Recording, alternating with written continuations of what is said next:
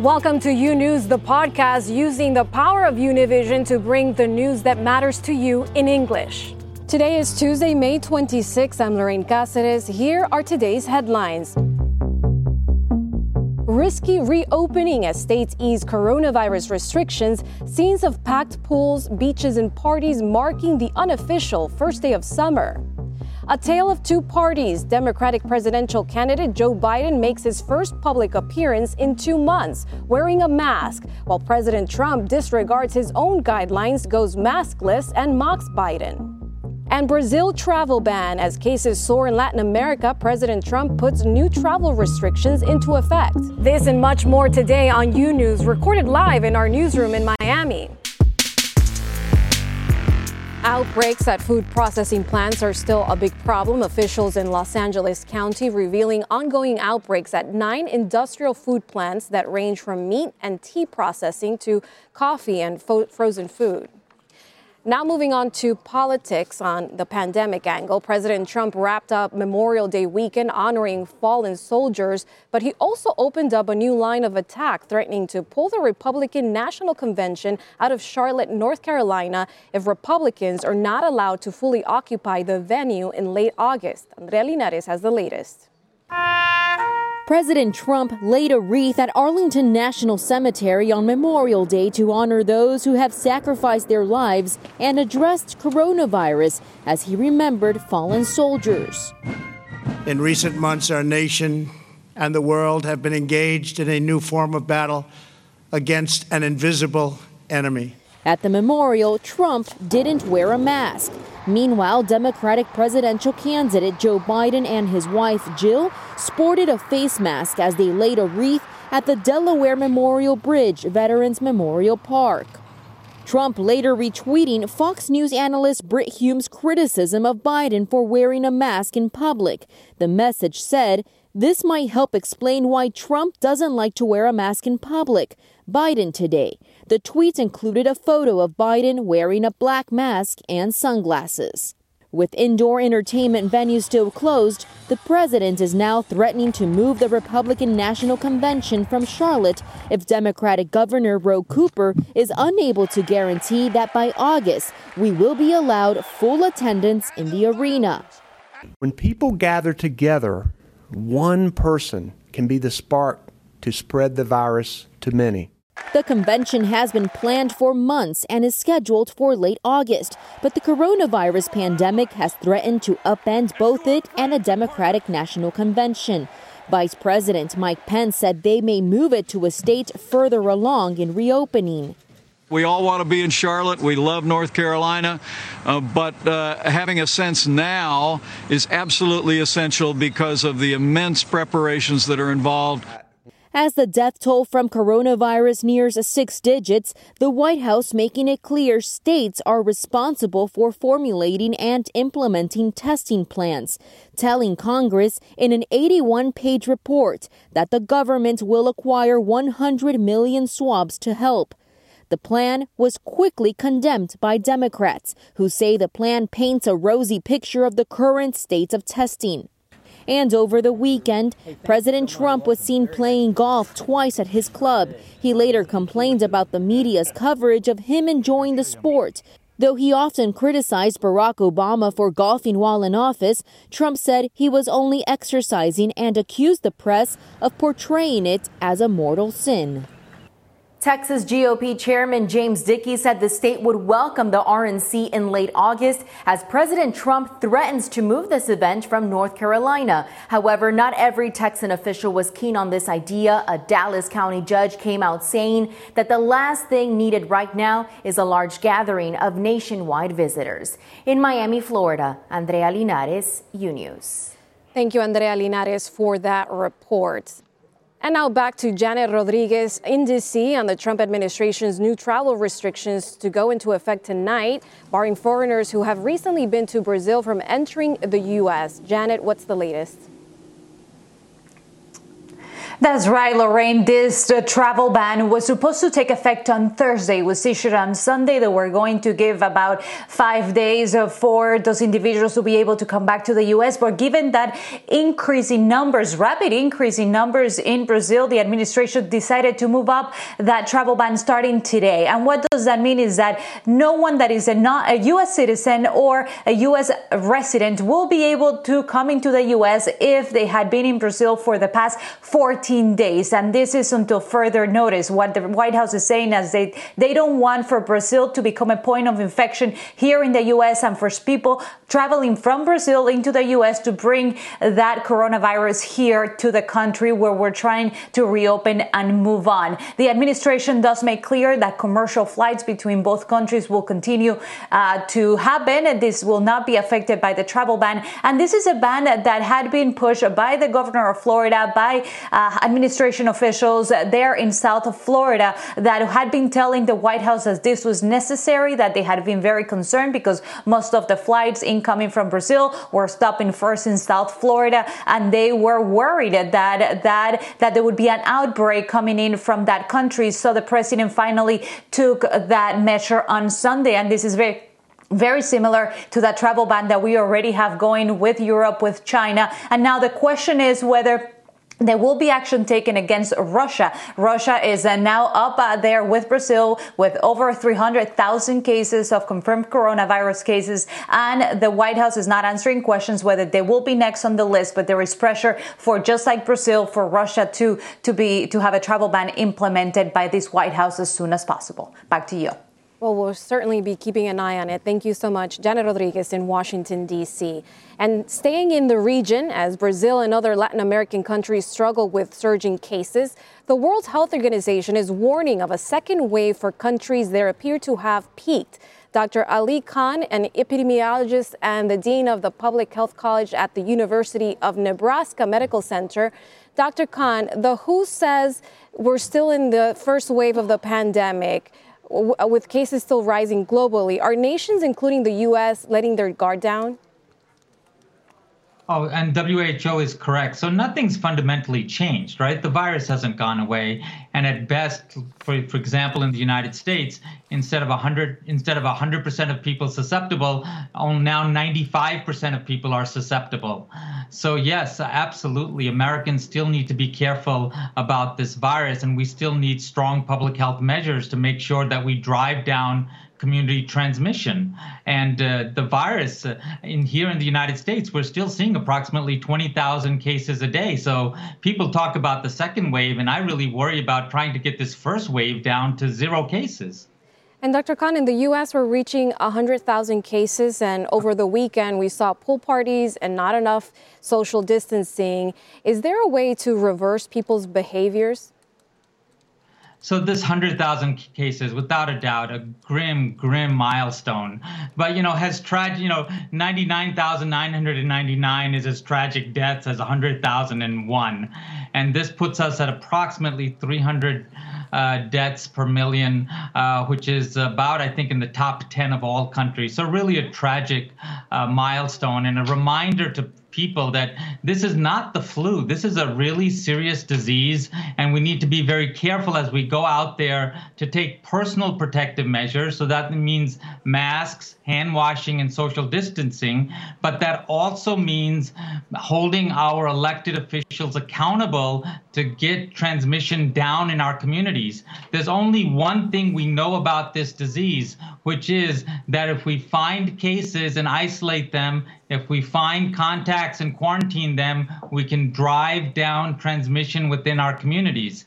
We see this in China, zero cases, New Zealand, South Korea, Taiwan, Hong Kong, they all are almost virus free due to good public health, and we can have that right here in the United States. And Dr. Khan, now that you talk about flattening that curve, a majority of voters said wearing face masks should be required in both indoor and outdoor public spaces, but many people are resisting, including the president. What is your advice?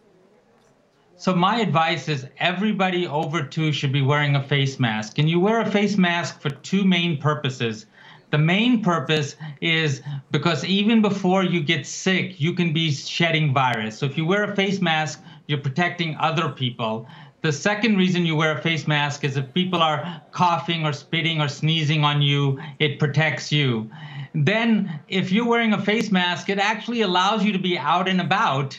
It helps the reopening process because that is one of the measures a face mask, hand washing, and social distancing. So it allows you to be out and about. And, Doctor, my last question a new vaccine has started human trials.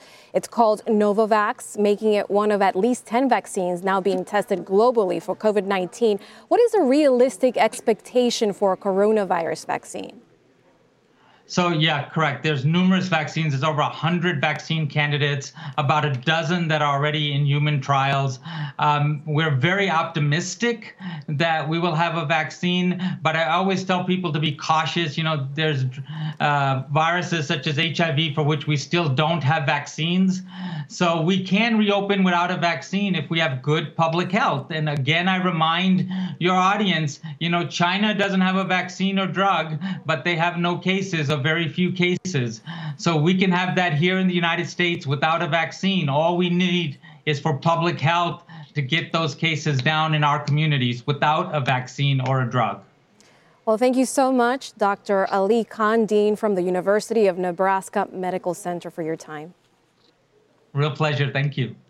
Welcome back to U News. The state of California has released new guidelines to allow for the reopening of churches and other places of worship in in person services. The new guidelines say staff, volunteers, and congregants should wear face masks when in the vicinity of others. Also, seating and podium areas must be rearranged to allow for six feet of space between people. The guidelines also ask places of worship to strongly consider discontinuing singing, group and other practices and performances where there is increased likelihood for transmission from contaminated exhaled droplets. There's been a coronavirus outbreak at a Vancouver food processing plant. As of Monday, 65 employees at Firestone Pacific Foods have tested positive. The food processing plant said 87 people tested negative and a few workers have not been tested. The local public health department ordered the facility to stop operations on May 19 to prevent the continued spread of the virus between employees. A hospital worker was on the verge of losing his battle against the coronavirus, but after being placed on a ventilator three times, he finally recovered. Celebrating with his colleagues and family, Peggy Carranza has the details from Jefferson, New York.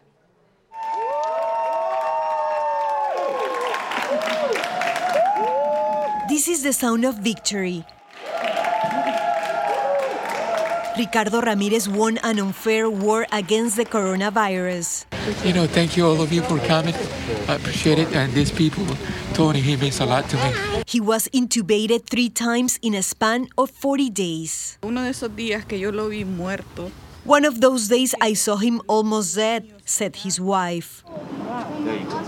The ventilators that kept him alive are part of the equipment that he repairs as a biomedical technician in the hospital where he works and almost died. He told me, Junior, you are the man of the house and you have to take care of your sister and your mom, said his son. Thank you.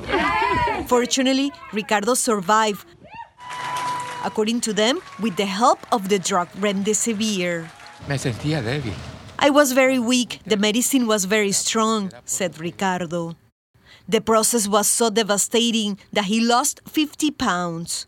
So he had to receive rehabilitation to walk again and to strengthen his legs. Obviamente, este es un milagro de Dios. Obviously, this is a miracle from God, said his brother. Now he thanks his colleagues for giving him the opportunity to reunite with his family after almost two months. Agradezco de, mira, de poder tocarlas. I appreciate being able to touch them, said Ricardo. The recovery process for Ricardo is going to be long and includes a kidney treatment that he says he will receive with pleasure, knowing that the worst is over. In Port Jefferson, New York, Peggy Carranza, U News. A federal judge is demanding better answers from the Trump administration about why it hasn't released hundreds of parents and children from immigration detention centers in the wake of the pandemic. Juan Carlos Gonzalez has the details and reactions to the delays, and now to a mother is facing trial Let's go to the story. Immigration and Custom Enforcement, or ICE, has ignored a judge's orders to free approximately 350 minors and their parents who remain in custody in their detention centers. A court has already mandated its administration to release the children if they are detained. However, the administration continues to detain children. Federal Judge Dolly M. Gee ordered ICE to explain why they haven't complied with the orders and are keeping the kids in detention centers. In the meantime, families continue suffering, according to this activist. And here they are in detention facilities, children with their parents, being totally uh, disregarded as far as their health is concerned, oftentimes with no mask, oftentimes with no tests. He says that having them in these conditions puts their health and lives at risk. And to have these children exposed to this type of situation is, un- is unacceptable.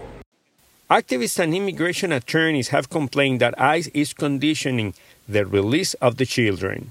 Saying that parents should be detained while the children are released to a co sponsor, but at the end of the day, that's a catch 22. Parents have to decide whether they should remain detained while children are released, and that's separation of families. The hardest part, according to this attorney, is knowing what will happen to these kids' parents. And if the administration cannot find an explanation, they will have no other recourse but to release these children along with their parents. According to attorney Alex Galvez, the judge should be the one who decides the fate of these children and the fate of their parents. In Los Angeles, Juan Carlos Gonzalez, U News. More of U News after this short break. Imagine a daily newscast that speaks to you about your world in plain English. Each weekday, we partner with Hispanic America's most trusted news source to bring you the stories from home and abroad that matter to you. They don't know when they're going to be able to go back to work. Victims also from Mexico and this mass shooting. Officials in and out of the residence. We're going to continue fighting. U News covers the news of your world and makes it easy to understand. Your news, your world, U News on Fusion. Welcome back to U News.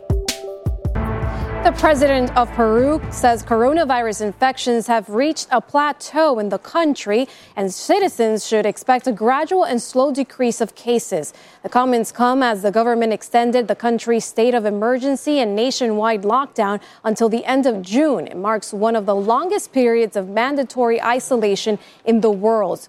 Peru's confirmed coronavirus cases rose to 124,000, the second highest total in Latin America. And now to Argentina, where protesters gathered in the Plaza de Mayo in Buenos Aires to demand the government lift the quarantine that's been in force since March 20th. The protest came during celebrations to mark Argentina's independence from Spain. Some of the demonstrators chanted slogans against the quarantine and against the development of a vaccine. And dozens of healthcare workers in Mexico City blocked main roads to demand the government provide them with the proper personal protective equipment. Nurses say equipment is either hard to come by or poorly made, leaving them prone to infection.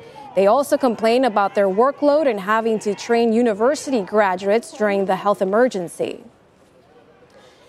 Some potentially promising news in the war against the coronavirus. Mexican scientists have designed a quick test to detect the virus, mainly in patients with mild symptoms or who are asymptomatic. As Paulina Gomez explains, it's a step forward that could help reduce the rising number of cases. 15 minutes is all it takes to find out if someone has been infected with coronavirus thanks to a group of scientists in Mexico who have developed a portable device linked to a cell phone that detects the virus.